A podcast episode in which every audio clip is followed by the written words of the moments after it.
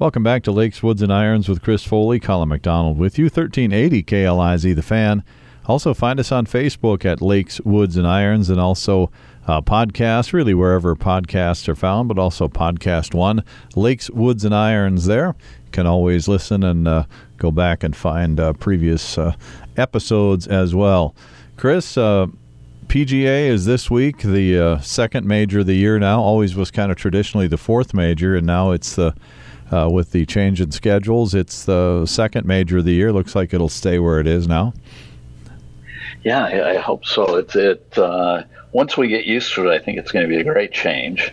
Uh, where you have a major in April, May, June, and July in the in the heart of the golf season, and uh, uh, just takes a little getting used to that. We've got a, the PGA Championship right now. Yeah, and this year it works out great because it's a Ryder Cup year, and then you have that other big main event toward the end of the year, so there's room for that, and it doesn't seem like it's kind of squeezed in at the end of the year. So, yeah, outstanding. I think the uh, golf course, Chris, is uh, can be a monster. I think I read uh, maybe this morning that it, they can play it at 7,800 yards if they want to. Yeah, it's uh, longest um, golf course in championship history at uh, they're I'm, they're not going to play it at, at it's a little over 7800 yards which I, I just can't imagine playing playing a golf course from that long um, but you know it's 7800 yards plus it's at sea level which uh, you know com- compared to Brainerd Minnesota you, you know it, it's it's a good half a club longer uh, or almost a full club longer, depending on your club head speed. So sure. it, yeah. it's an extremely hard golf course, and it, it or long golf course, and it's a it's a very good test. You know, we've we've seen the PGA Championship and the Ryder Cup there before.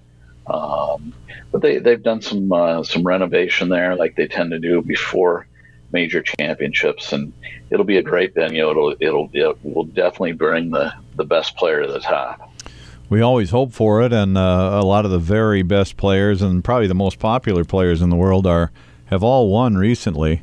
Uh, Thomas has won, Spieth has won, and McIlroy's won, uh, all within the last what maybe six weeks. So that's uh, right. that's pretty exciting. If we could get some kind of a showdown between three or four or five of the the top golfers, most popular golfers, that's always fun. Oh, for sure, and you know it's uh, with with Rory McIlroy and Jordan Spieth winning uh, uh, two of the last three weeks. At uh, you know, two two of the most popular players in golf are, are you know hopefully peaking at the right time. It's hard to win multiple weeks in a row, but the, those two are definitely playing very well, and especially Jordan Spieth. Uh, has been trending in that direction for the last six or eight weeks, and um, it, it, it's the it's the strongest field of any of the major championships, and we've got some great players, you know, kind of peaking at the right time. And Rory won at uh, Kiawah uh, in 2012. Yes. Yeah, and then he's he's won it in 2014, and Thomas won it in 17. So, yeah, it's pretty exciting. They, uh, yeah. some of the best in the world. Morikawa, who knows how he was great last year in the PGA, and and Koepka won the two before that. So, it's uh, big names in recent years. For many years, it seemed like the tournament where uh, maybe by the nature of the players that, that get to play in it, maybe more of a not an everyday player because they're all fabulous, but you don't have to be the greatest in the world to win the PGA a few years ago. But now it seems like maybe you do. well, they you know they they've I think they've changed their course setup philosophy a little bit. Um, you know the the U.S. Open always tends to go to uh, you know kind of historically significant or classic golf courses and Augusta is obviously in the same place every year, and, and the Open Championship is on links golf, and uh, the PGA is is a little bit tended to play on more modern golf courses, and so it suits a, a little different player's game to some extent. So we've seen some some different winners of the PGA, and um, it, it, it's it's going to be it's going to be an interesting week. The weather is supposed to be perfect. Um, you know, not as much wind as typical. A lot of sunshine, no rain in the forecast at the moment. So it will, even though the golf course is is one of the more difficult tests in major championship golf. I think we'll see some some pretty good scoring.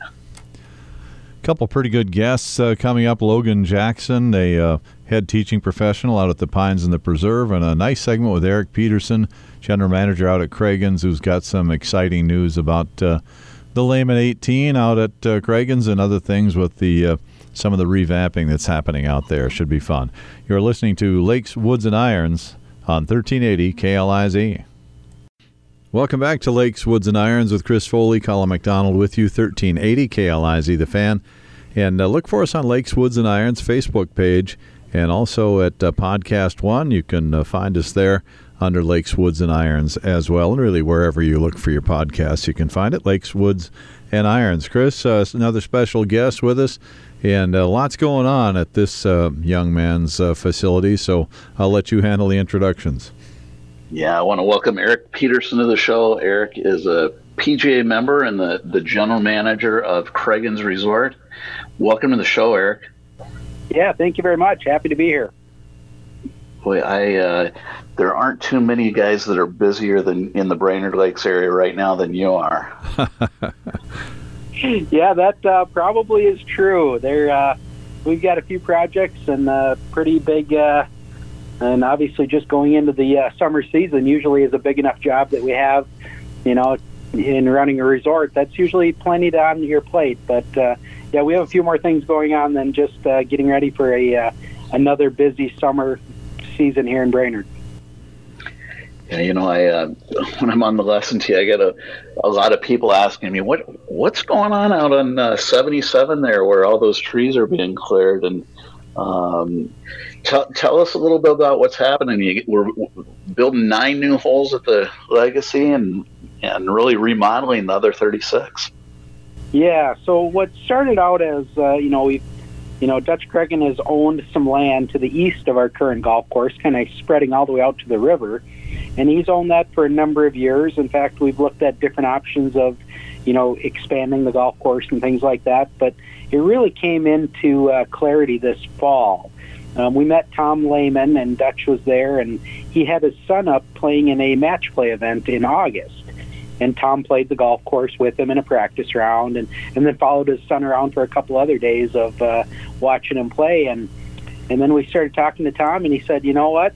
You know, I'm I would love to uh, take a look at you know the design work and and you know improving the golf course that you have here. You know, he's impressed with the area, and he would love to take a look at it. So that started the conversation, and uh, about four weeks later, he came up with his uh, design partner, and they presented a, a master plan, if you will, to uh, completely renovate our 36 holes of existing golf and add nine holes. So the uh, the the plan that we're on right now is we're going to end up with an 18 hole golf course, which we've uh, we've currently have it named the Lehman 18 we'll see if that uh, if that sticks. But uh, Tom's talking about it as a Lehman 18 when we talk about it, and then we'll have a 27 hole golf course as well.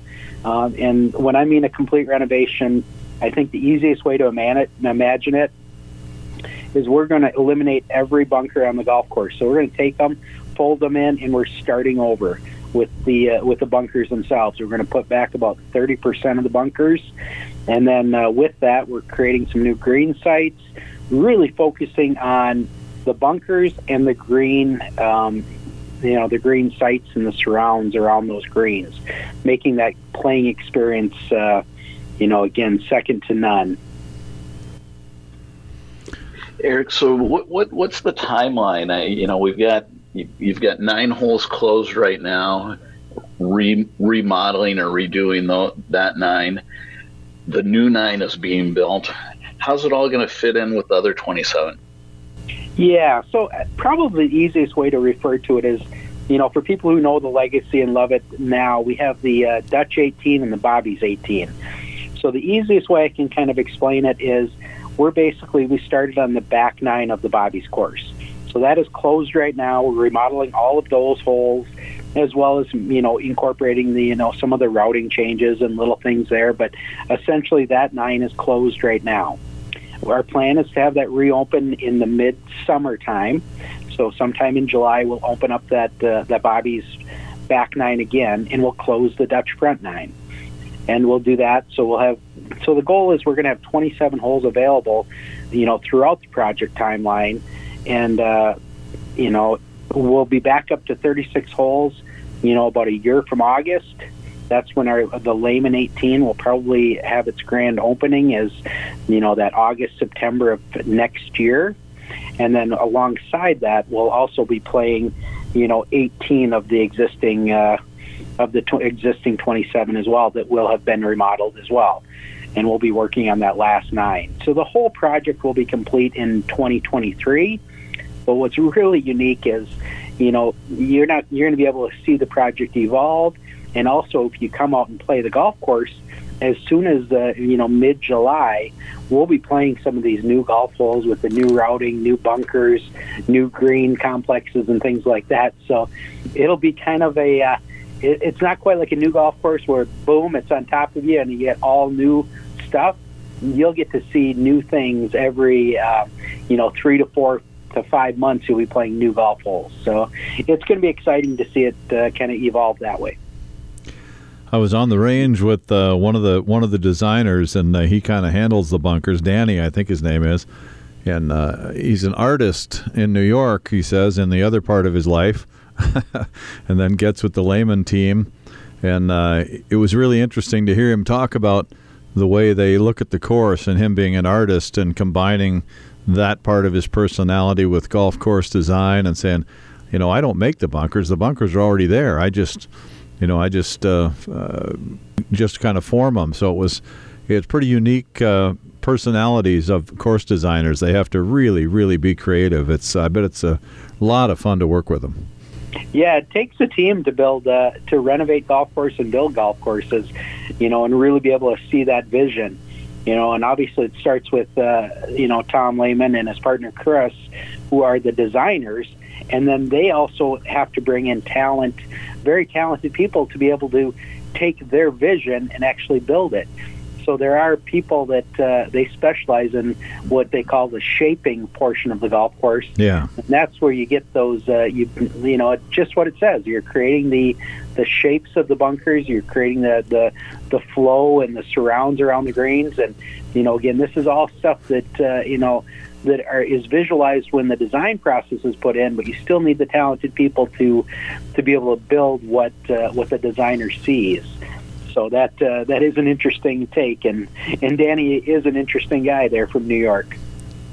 Yeah, Eric, it's it's interesting. I, I love the study of golf course architecture and have read a lot and traveled a lot to see see all these different golf courses. But you know, in, anybody can read a blueprint and shape something that's familiar, you know, that has that knowledge on a bulldozer, but not everybody has the the talent or the vision to be able to shape the bunkers how they're envisioned and you know tilt a green in the direction that it needs to go and, and all the, those intricacies that go into creating a, a, great golf course and a great experience. And so the, the, the team that's assembled is is really the key to the whole process isn't it it really is, and I, you know, there's one, uh, you know, you know, recurring theme that I hear, and Tom's been on site, I think about four, maybe five times, um, three times since the spring, so since we've gotten started.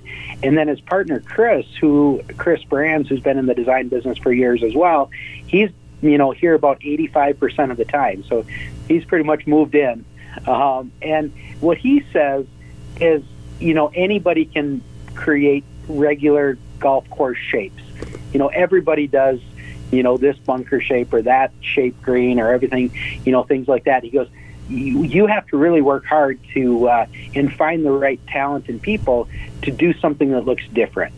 And that's really it's amazing how important that is to uh, to Tom and Chris to come up with. We want this place to be memorable, and then the other side. I mean, that's a big part of it. But the other part of the golf course is we want it to be playable and enjoyable for everybody.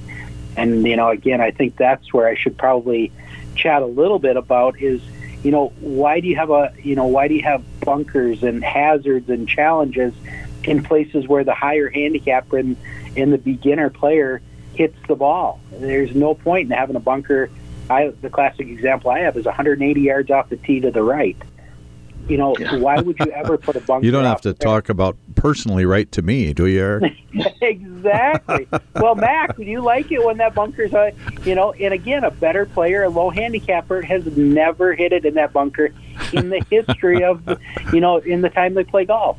So, are we trying to make golf more difficult or challenging for the average and beginner player? Or are we trying to make golf more difficult and challenging and make you think for the better player? And that's where it's amazing. Even though Tom's a tour professional, you know, got up to number one player in the world, and is, and there's not too many people that can say that in their lifetime. Right. And but yet he looks at golf in the perspective of how can we make it fun for everybody. Yeah, I don't think a lot of people. You know, we we think of Tom as a an Open Champion winner and Ryder Cupper and captain of the Ryder Cup has a, a fabulous career.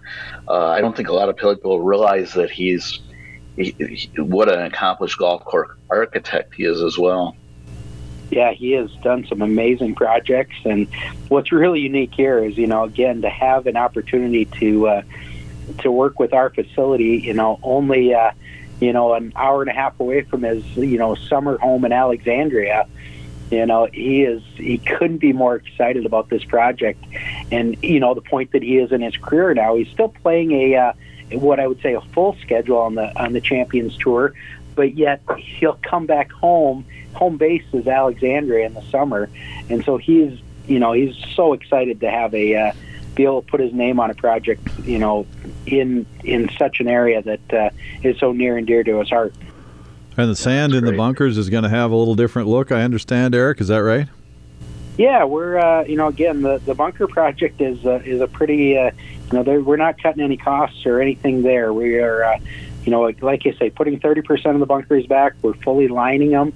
We have a new product that we're lining these bunkers with. It's a uh, a basically a porous almost a porous pavement, but it's kind of a rubber product. And then we're going to invest and put the uh, Ohio's best white sand on top of that. And uh, so they'll definitely be, uh, you know, as good or better than, you know, I would say uh, bunkers that you'll play all year long. And I would say we'll rival any uh, private club in the state of Minnesota as far as the quality of our and playability of our bunkers. Nice. Yeah, vi- visually it'll be incredible. You know, I, I was out there for the first time uh, earlier this week, Eric, and know I was amazed. I was on uh, 12 and 13, and a lot of trees have been removed, both for the new nine and what they're doing on on the back nine there of, of Bobby's, and it's amazing the views that have been opened up with some of that tree removal. Yeah, I think it- people will be amazed to see the elevation change. Yeah, it's really changing the feel of the golf course because you're going to, uh, you know, I was taking a golf rider around about a week ago, a gentleman who's kind of played all over the world and has really gotten passionate about golf course and design and things. And he's always known about the legacy. One of his favorite golf holes in in all of Minnesota is here. And but he he shared with me, he goes.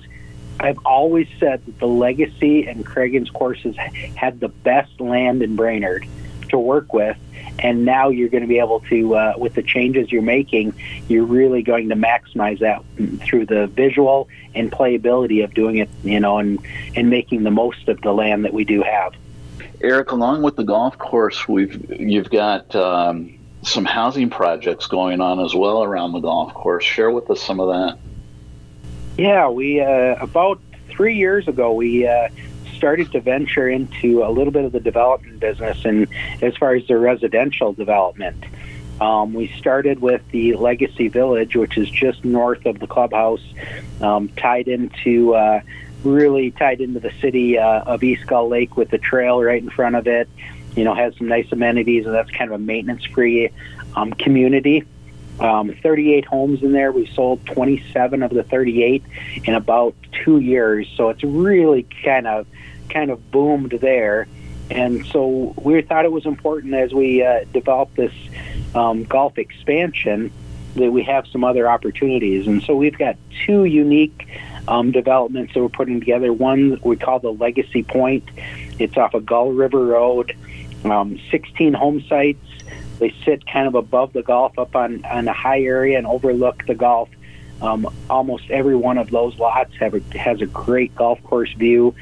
And then the other one is the Legacy Ridge um, development, and that's probably going to be a little bit more in the forefront for people because, as you mentioned uh, at the beginning, Chris, that some of the trees coming down on County Road 77, um, you know, that a lot of that clearing is both for the housing and the golf. Um, there's some tremendous, you know, ups and downs and and unique land there. So we had, you know, again to be able to, um, you know, put in some roads and build some golf. You know, you're going to have to grade and move some dirt to really create and and open up these views and and create the uh, the area that you need for for golf holes and home sites. So it's you know that's going to be uh, 53 homes in that off of County Road 77 but they stretch a long ways. I think my uh, uh, development, uh, the road in there is it's at least three quarters of a mile of of road within there, and so you know it, it covers a very large area. And these lots also average about an acre in size. So again, the focus is on having tremendous views. Most of the lots sit high above the fairways, so again, in a safe distance away from the the golf hole and your view is looking over the top of golf and then usually out onto some other feature, whether it be a, a wetland or a long view down the river valley and things like that. So, and a couple of them actually have views that go, you know, all the way across a large wetland to see golf on the other side, you know, some, you know, you know, probably 2,000 feet away from you, so a half mile away when is the, when are those projects going to become available for people to to learn more and see lots and those those type of things? Yeah, I'm taking inquiries now. So if people are interested, they're certainly welcome to reach out to myself at Cragun's and uh, you know and ask about them, and and I'll start to uh, you know they can be on the early you know kind of the preview list, if you will, um, to you know so as as more information comes out, I'll keep sharing, um, you know you know the the lot locations, the the the sizes. I even I'm even happy to tour. You know, one of my favorite things to do is uh, show people what we're doing. So, love to uh, share that with them as we go. You know, uh, roads will be in by the end of July. So that'll be the time that we'll. Uh, that's kind of our target to start marketing. Would be the end of July, beginning of August. But I would definitely not. Uh, I would encourage people to, if they are interested, I can certainly share information where we're at now, and then keep them in the loop as uh, as time goes on, um, and as we get closer to that uh, end of the summer or you know mid to late summer. Eric, I want to say your guys have really, guys and girls have really, uh, it's a yeoman's challenge going down to 27 holes for you guys after 36 all this time. And man, they're doing a great job. They're out there with the walkie talkies and, and back in, that's an old term, walkie talkie, I guess, but they're communicating. I think I've probably, I'm a pack rat, probably still have one around somewhere. But, uh, you know, it's really, uh, everybody has to pitch in kind of effort and to make it work. And it's really it's really smooth. I mean, I I know it's a little different, but uh, they're doing a great job. The staff. Yeah, thank you, Mac. I mean, we we are kind of throwing things in a curveball and things, and uh, you know, our head professional Tim Johnson, he's taken the ball, and uh, he created a uh, a new scorecard for our, our first half of the year. And uh, so we've labeled our golf courses course one, two, and three. Um, we we got some new tee signs. We, like you say, printed a new scorecard. He even went in, as far as adjusting our GPS system, and uh, you know, so that has the proper holes on it and communicates. And then the fun about it is, is uh, like I told you earlier, in July, he's already prepping and uh, you know getting ready to print the new scorecard. It'll be course one, two, and three. It's just course number uh, number two is going to be different than it was. so course one and three will be the same on the scorecard, but we're going to drop in basically the Bobby's back nine will be course two, and and the Dutch front will be uh, taken out of service so that we can uh, do the renovation on that one. Boy, you guys know as fast as time goes, July's going to be here in the blink of an eye. So that's pretty exciting that we're going to get to see that uh, already. Get to see that uh, back nine at Bobby's reopen. Yeah, and some of the holes are coming together. Um, I just, you know, again, a quick example of what we're doing um, currently, and you'll see in July is, you know, Bobby's number ten Um, it's the golf hole that sits right in front of the clubhouse. You sit on the deck or in the Legacy Grill, more even more common, and you look out, and that's the hole that goes up the hill. And that was a par five, um, and now it's going to be a, a par four that ends up short of the water, the green site. And then number two, you just go off to the right, and you actually play to the same green complex that was hole number one originally. And what we did there is we've already come back. We expanded the green, put in a couple new bunkers on that number two green, and then we resodded. Um, and so that hole, as of today, almost looks very, very playable. And I would say within another week or so, you could actually hit shots from the tee box and putt on that green. And it, it was, uh, and the only thing we kept on that whole green site was probably about a third of the green. So that's, uh, that's how quickly that one's coming back. Wow, yeah. And and then we'll do that, and we're going to focus on our, uh, you know, the teeing area and the green complexes. We're going to try to get those as as strong and as playable as we can. We're going to spend the money on the sodding and really working on those areas. And then when we open back up, there may be some fairways that are still growing in, and you know there might be an opportunity for some ground under repair here and there that you know you get to move it to a more favorable position. But when you get around off the tees and around those green complexes, we want those to be because uh, that's going to be the change that people are going to be uh, so impressed with. Well, that's great stuff, Eric. A lot, of moving parts. Yeah, there is no doubt. We've got uh, got a lot of people working on the project and coming and going, and and so many people are integral to the support of that as far as you know, communicating to all of our golfing guests as they're coming out there and how the change is. And I have to just thank our uh, our membership out at the Legacy. I have to thank uh, you know our golf package guests, our league members.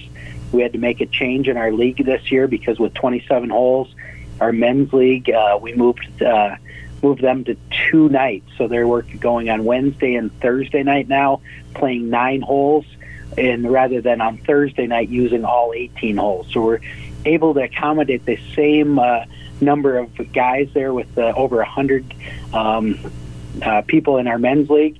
But what we have it going is we have about 60 on or 55 on one day and 55 on the next day rather than have them all be able to come out on the same day just with the uh, you know a little bit reduced capacity they've uh, they adapted to that change and I you know again I appreciate that and I think everybody is excited about the future and and you know they can they know it's a little bit of pain in the next two years as far as um, compressed availability, but I can't wait. They're going to be uh, again amazed at the golf product and the uh, the quality and playability of it when we're done.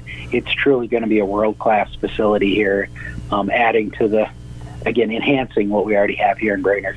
Can hear the excitement in your voice, Eric. It's going to be great. I sure appreciate you uh, taking the time and joining us today. Chris, anything else? No, uh, great stuff, Eric. Appreciate you coming on, and uh, we'll get you on here later in the summer to give us an update on on all that's happening. Yeah, that would be fantastic. Look forward to, and again, encourage all the listeners to come out and take a look at what's going on. I had a golf member uh, just yesterday. He was standing up in the parking lot, just watching the big uh, the big dozer push um, push the dirt around, creating the uh, hole number 18 of the Lehman course, and he was just watching them make the shapes and do the work. So it, it is truly a project that will evolve throughout the summer. All right. Thanks a million, Eric. That's Eric Peterson out at Cragun's with an unbelievably exciting project going on with uh, Tom Lehman and Chris Brands and their crew. You're listening to Lakes, Woods, and Irons on 1380 KLIZ. Welcome back to Lakes, Woods, and Irons with Chris Foley, Colin McDonald with you, 1380 KLIZ, the fan. Also, find us on Facebook at Lakes, Woods, and Irons, and as well as uh, Podcast One, Lakes, Woods, and Irons at Podcast One as well. Chris, special guest with us today. I'll let you handle the introductions. Yeah, I want to welcome Logan Jackson. Logan is the head teaching pro at the Pines and Preserve. Welcome to the show, Logan. Thanks, Chris. I appreciate you having me on. Absolutely. Logan, for those who don't know you, give us a little bit about your background. I know you've been the at the Pines and Preserve for several years, and yeah, um, it's hard to believe. I was just talking to somebody. You know, I've been here at Grandview for nine years um, in multiple various roles, but um, my last five have been uh, as a teaching professional, or and I was an assistant golf professional for a little bit as well. Um, I grew up in Pillager, uh, you know, played golf there, um, and, and just kind of decided to continue in the golf business. I went to Concordia College um, with the intent of never doing this, and, and I kind of got hooked, and here I am. So it's been really fun. Well, that's great. You know, gosh, golf is like we talk on the show is, is hotter than ever right now, and um, what's really neat is to see so many kids out playing the game. And I, I know you have a very nice junior program at the Pines and the Preserve. Tell us about that. Yeah, absolutely. Um, we, you know, we've we've had two pretty solid junior programs the last uh, basically for the last you know five to ten years um, with our beginner golf night and our junior golf school. Um, our junior golf school is in the morning. Um, it's for ages 8 to 14 from 9 to 11, and we do it basically the first two weeks of June and the first two weeks of July. Um, it kind of covers all the basics of the game, and we just try to make it as fun as possible and get as many kids involved. Um, and beginner golf night, that's just on Wednesday nights, um, twice in June, twice in July, and twice in August, which that as a program I've kind of really worked to expand over the last couple of years. Um, it started with just three nights when I when I came here, um, and we just got a lot more traction on it and decided to kind of keep branching out with it and, and just offer more opportunities. You know, parents are more available in the evenings to get kids here, um, which is fun as well. So um, yeah, that's that's one of our bigger ones. And this year, I'm also adding uh, a junior league. Um, I know a lot of my kids like to get out and play, and um, we don't always get that opportunity, you know, with those morning programs because the golf course does get pretty busy. Um, so now on Thursday evenings, I'm adding kind of an expanded version of junior golf school uh, for ages seven to 15. Basically, there's going to be an instructional half of it for uh, the one hour um, from five from five to six, and then from seven to six, we're going to get out, or from six to seven, get out and then play a a little bit of golf and kind of let them compete on teams and similar to what PGA Junior League is doing, but try to do it kind of on our own uh, in-house controlled scale. Oh, that's great. And Logan, where, where do you do most of your instruction? Are you are you at the Pines or the Preserve? Yeah, I mainly do all my instruction here at the Pines. Um, all of our junior golf is going to be uh, here as well. The, the Preserve, um, they, you know, Adam Haugen does teach a little bit, and he spent some time there. And also Ryan, um, he's the assistant professional up there. He's starting to branch out and do a little bit, and so he's kind of piggybacking off of what uh, what might be up there for you know the membership um, and things like that. So I'm I'm staying kind of exclusively here at the Pines. We had Jack Worrell on, the director of golf at, at Grandview, a couple weeks ago, and Jack was saying how busy you've been club fitting, and that you had some TaylorMade fitting days coming up, and sounds like you you are very busy do, fitting golf clubs right now.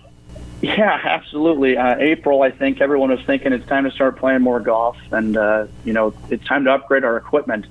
Um, you know, like we were saying a little bit before the show, uh, you know, I, I club fit more than I did uh, golf instruction in the month of April. So um, TaylorMade has been pretty popular, but you know, with woods, everything's so good right now. Um, you know, we're really just trying to dial numbers and, and get the right, you know, half, you know, the head and shaft combination um, to optimize these players' games. And it's been really fun to uh, to see the results that people get. I'm sure you see it too, Chris. You know, you get them the right thing, and that the ball jumps out there and it's 20 yards further, and it's you know apexing at the right height with the right spin, and and you just see the light in their eyes too. So it's fun for us and fun for them.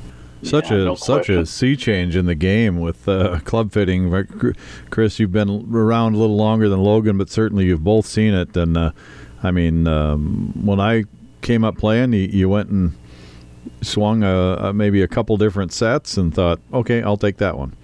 You know, there wasn't there wasn't any club fitting opportunities, and uh, what a world of difference both of you have uh, kind of gone through this transition together. Yeah, no question. L- Logan, f- for those not familiar with club fitting, t- tell us the procedure for that. How, do, how does that work? Sure, absolutely. You know, in a lot of my club fittings, um, I basically just kind of start with some static measurements. You know, we do the wrist bone to floor, um, things like that. Check their height. Of course, you know, if you do it long enough, you start to feel it a little bit more visual. You know, you can kind of just get a, get an idea of what shaft length we're going to start with. Um, and then from there, you know, we test some club head speeds at the launch monitor, um, and then get going from there uh, to kind of test, you know, shaft flex, shaft weight, and then I, I really like to, to adjust based on launch angle and spin. Those are the two things I'm watching really, really close. Um, if we can optimize those, basically, I think through the weight of the shaft a lot of the time, and, and we, you know, we just continue to interchange and, and find what feels right, what reacts right, um, and really, again, get the numbers right, but also what seems to be really good for the player. So that's you know how I go about my fitting process. I know kind of varies for everyone. Yeah, it's it's amazing the difference getting the right flex, the right weight of shaft, and, and a loft on a driver can make for a player. Yeah, and absolutely. Yeah, I always tell people, you know, a lot of people think, well, I'm not good enough to be club fit, but in reality, I, it, it makes more difference for less experienced player to be in golf clubs that fit them than it does for the. It's important for everybody, but it makes a bigger impact on that less experienced player because it it uh, their swings are really built around their equipment. So if they get something in their hands that that performs better for them, they're just going to play better golf. Yeah, that's exactly it. I mean, we I'm sure you know between the two of us, we see our lesson tee all the time. Somebody comes with you know 25 year old equipment. It's super heavy and it you know they're they're really struggling with it and you you know if you can throw them something different i mean it changes their ball flight immensely and, and even their golf swing just because they can get to positions that they can't get with their current clubs well logan if people want to find out more about your programs and and sign up for junior golf or lessons club fitting how do, how do they go about that yeah, absolutely. Um, of course, contact me directly is always a good way. Uh, my cell phone's 218 537 0400. Um, otherwise, I have my own website. You can check it out, loganjacksongolf.com. All my junior golf signups are on there. Um, all information on private instruction, club fitting. You can book a lesson with myself or also um, both the assistant professionals here, uh, Ben Kepsel and Ryan Pedersen. Um, of course, they're going to start picking up with their instruction as well. So uh, as, we always try to have as much availability as possible, you know, for our guests and also anyone in the local area as well. Fantastic. Well, Logan, we appreciate you coming on the show and uh, look forward to seeing you here throughout the summer. Yeah, that's great. I really appreciate you guys having me on. Have a good rest of your summer. Thanks, Thanks. Logan. That's Logan Jackson, head teaching professional at the Pines and the Preserve. We've been telling you about uh, Lakes, Woods, and Irons on Facebook and an opportunity for you to win. You just uh, like the page and then uh, drop down uh, opportunity for you there to win. In fact, uh, Chris Ball of Brainerd just picked up a $50 uh, gift certificate to Second Swing Golf by doing just that. Just like the page and uh, sign up to win, and you might win some golf swag. You're listening to Lakes, Woods, and Irons on 1380 KLIZ. Welcome back to Lakes, Woods, and Irons with Chris Foley, Colin McDonald with you, 1380 KLIZ, the fan. Look for us on Facebook, Lakes, Woods, and Irons. We invite you to like the page. We'd appreciate it. You can submit questions there for us as well, and also you can register. There'll be a little drop down there. You can register for some golf swag. We should have some rounds of golf for you coming up in uh, in uh, the weeks ahead, so that should be fun. But you need to be on the list to win. So, Chris, uh, we did have a question. A question from the TU. Yeah, I, know, I did want to talk about your tent that was out there. Pretty handy. It was hot uh, last time I was up there uh, hitting balls. I just missed you. Actually, passed each other in the car. But uh, that's right. Um, uh, you, have got the tent, which is very cool and very nice for outdoors, whether there's inclement weather or really hot weather. Yeah, I got uh, invested in a couple what they're called the golf tent. I actually it's it's a product out of Scotland, and I've um, I, met the guys on one of my trips over there several years ago, and they've been developing this this golf tent for for gosh, probably six or seven years now, and I've given them a lot of feedback along the way with as much teaching that I do and as much teaching in inclement weather. But it's it's really a, it's a great tool because it it kind of it number one it eliminates the rain days. Uh, yes, last week we had Wednesday it rained most of the day, and I didn't have to give up any lessons. But it's also great to get out of the heat a little bit and in the in the shade. So it's a it's basically an inflatable tent that you can hit from end to out, and uh, it's nice, nice little addition to the to the lesson tee. It is, yeah. It looks, it's very, uh, it's good looking too. Fits right in with everything there on the yeah, on the range. So good, yeah. It's a it's a very cool product. We did get a question uh, from one of our uh, regular listeners, and uh, we talked about uh, putting the last uh, maybe two of the last three weeks, and because it's something you can work on early in the season, certainly. But the question essentially, Chris, do you have it there or? I do. Okay. It's uh, it's from our good friend Troy Ingram. He, Troy says that you've you've talked about putting practice. Do they mow the practice putting greens as frequently as they mow the putting greens at a golf course to give you a true read of the speed of the ball? So good good question there from Troy. And you know, um, as a generalization, and I, I can't say this at every golf facility, but the vast majority of golf facilities mow their greens um, on a daily basis in the in the heart of the season. Um, so you know, in our season, from really mid May to uh, October 1st. The greens are going to be mowed every day, other than maybe once every two to three weeks. They have what they call a skip mow day. And um, one of the most important positions uh, on a golf course maintenance staff is the guy who, who takes care of the greens mowers. And um, the greens mowers that one they're they're they're sharpened every single day after the after they're they're done mowing for the days the the greens mowers are brought into the shop um, they sharpen the blades and then they set the mowing height of those those blades on a daily basis, and they're they're precise to the you know uh, one sixty fourth of an inch basically. So that the responsibility that person has a lot of responsibility yeah. in you know in in the the operation of the golf course. So uh, for the most part. Typically all greens on a golf course are going to be mowed on a daily basis. So the practice green as well as as the other greens. And you know, you'll hear people talk about, oh, that green must not have been mowed, or you know, the greens were inconsistent in speed. And um, generally, that that's not the case at all. And if you took out a, a Stimpmeter on the on each green, and midday on uh, uh, on a typical day, if you took the stemp reading of every green, they'd all be within a very close proximity to each other. And there there are environmental things that can can change the green speed, such as you know if a go- if a green sits much more open uh, and has a lot more wind or air movement, which you know may dry the green out quicker Sure. and thus make the make the service a little little faster. Or if a green has a lot more exposure because it's it's at a high point on the golf course, the speed may be slightly different there. But for the most part, you're going to find uh, if if they're doing their maintenance on their mowers and that type of thing, very consistent speed from green to green. So you should be able to get a very good gauge of the, the speed of the greens on that on that putting that practice putting green. Boy, you're kind of taking away Troy's and my excuses there, Chris, by saying that. Uh, you can always still use those, Mac. They're just. Uh, That's really No, true, it- though. Even on, the, I mean, professional tournaments, there'll be two or three holes, like you're saying, that are exposed to the wind, and uh, uh, they'll talk about those holes being much trickier to putt than maybe uh, most of the holes on the golf course. So, I mean, uh, everything is relative out on the golf course. It's not like same as uh, same as I guess if it's an easy par four versus a tough par four. There's uh, there's some differences out there.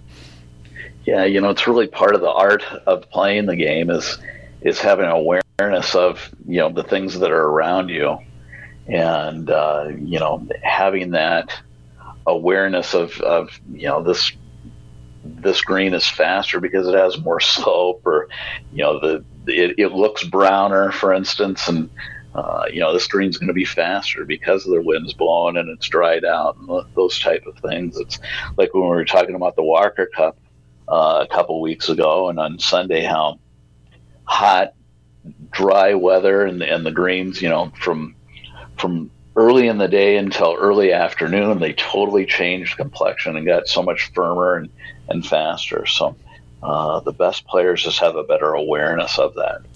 I wanted to ask you one quick question. We'll wrap it up, Chris. Uh, this week, the PGA, uh, uh, of course, it's uh, one of golf's majors, but they're going to let the guys use rangefinders. And uh, uh, the general consensus among some of the commentators I've seen is the guys are going to mostly stick to their yardage books anyway. What do you think about it? Well, I think um, I, for for daily play, I really like the use of a of a rangefinder. Yeah. uh, if it if it increases the pace of play, and that that's the the number one thing. Um, you know, the, the difference between you know using a rangefinder and what what a caddy of the yardage they're giving them on tour is typically the the caddy is going to give them a a carry distance, meaning to the front edge of the green. Possibly they give them a back edge yardage as well as the pin. Yeah. So, you know, so they with with a rangefinder, you're not going to get that information. Uh, if you had like GPS, you may be able to get that information, but you know that yardage book is is giving you uh, front, back, middle yardages, or the pin sheet uh, is giving you a, a, precise pin yardage. So um, I I guess what I would say is I, am not I'm not opposed to them using rangefinders on the PGA Tour, but unfortunately, I think in general it, it could slow down play rather than pick up play. That's what I was wondering uh, that that might happen. Although the know, offline it, shots, I know I've heard some of the players say it, it, it might help when you if you hit one into the next fairway. Uh, it might be an easier, easier, quicker way to get uh, distance. Definitely, definitely much better in that situation because um, you, you, you know you can spend a lot of time trying to figure out a yardage when when you're off offline. It it always comes to mind when when Jordan Spieth won the uh, uh, won the Open Championship at, at Royal Birkdale, you know, and he hit it basically hit it on the driving range. Yeah. On uh, on the 16th hole, and I mean that that hole that hole took them about 45 minutes to play by the time they got a ruling and Jordan figured out his yardage and everything else that took place on that hole. But I actually so thought it, that was quite unfair in Jordan's favor, actually, as much time as that took.